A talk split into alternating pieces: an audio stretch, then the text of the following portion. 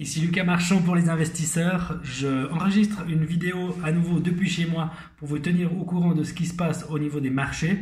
Je vous avais promis de vous en faire régulièrement dans cette période vraiment difficile pour les bourses du monde. On va parler de plusieurs sujets en commençant par la Banque centrale européenne qui a annoncé il y a très peu de temps un nouveau paquet de stimulus de 750 milliards d'euros. C'est gigantesque. Christine Lagarde a aussi affirmé qu'elle était prête à déployer toute la capacité de la Banque Centrale Européenne dans la mesure de ses moyens sans limite. Donc ça veut dire que vraiment on va all-in au niveau de la Banque Centrale Européenne, on va déployer tous les moyens nécessaires pour maintenir une économie forte et l'aider surtout à se relever dans les prochaines semaines et dans les prochains mois. Euh, ce qui s'est passé euh, ces deux derniers jours sur les marchés, c'est que les prix ont commencé à se stabiliser sur les bourses.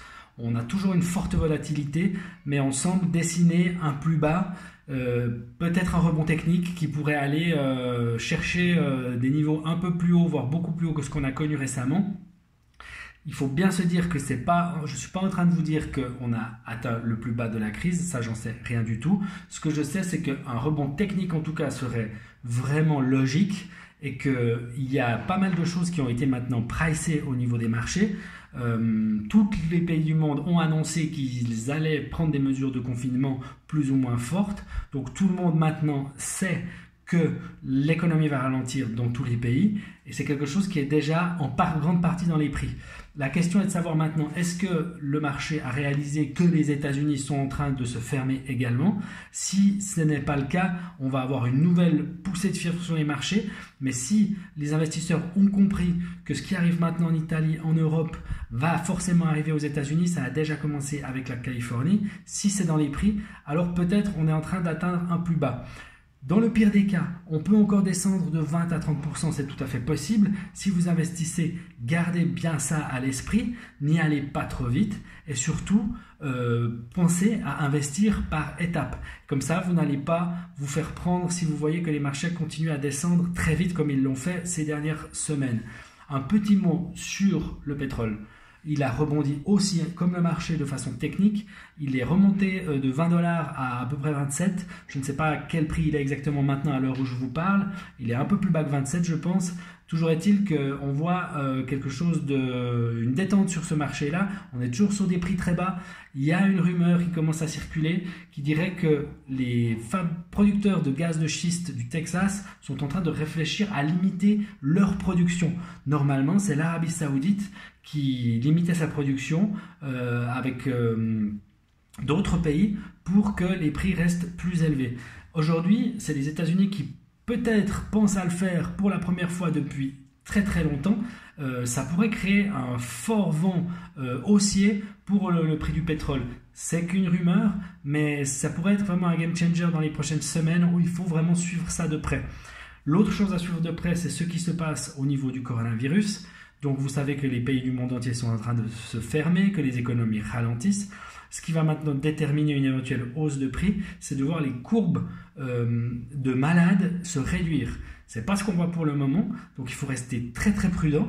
Mais euh, c'est quelque chose qui pourrait arriver dans une, peut-être deux semaines.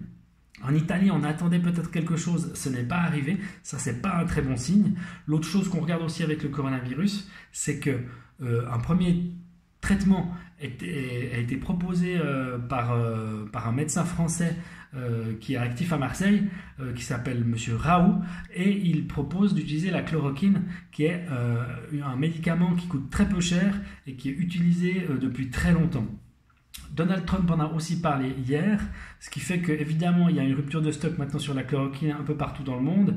Toujours est-il que c'est une piste pour peut-être soigner les malades et réduire un peu le stress qu'il y a aujourd'hui sur les marchés par rapport à tout ça. Je me suis un peu renseigné sur la chloroquine.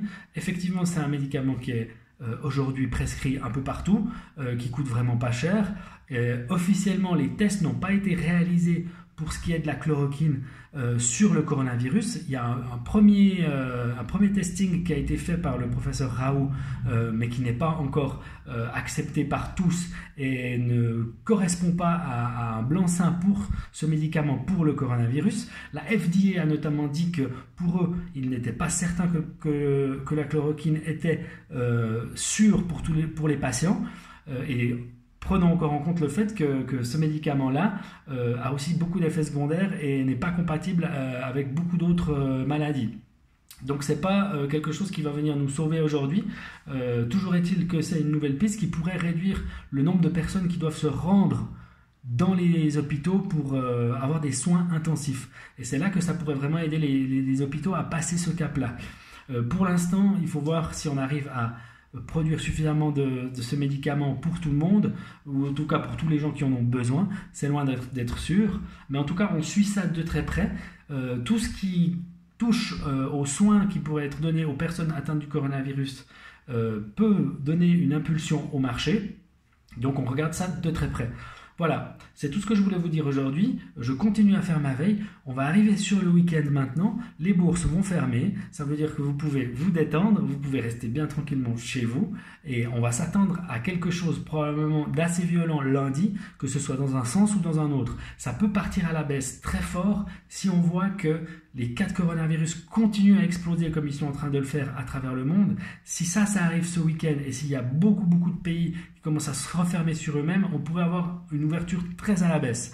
Au contraire, s'il y a des signes plutôt d'apaisement, en particulier du côté euh, italien, on pourrait avoir des prix euh, qui continuent à aller vers le haut. Aujourd'hui, on est en train de dessiner une double hausse. Hier, on a les bourses qui ont monté. Aujourd'hui, elles ont de nouveau monté. On verra comment ça ferme, mais ça veut en tout cas dire que on sera dans le si, ça, si on ferme à la hausse aujourd'hui, on sera pour la première fois depuis le début de la crise sur un une double journée de hausse, ce qui serait un premier signe positif.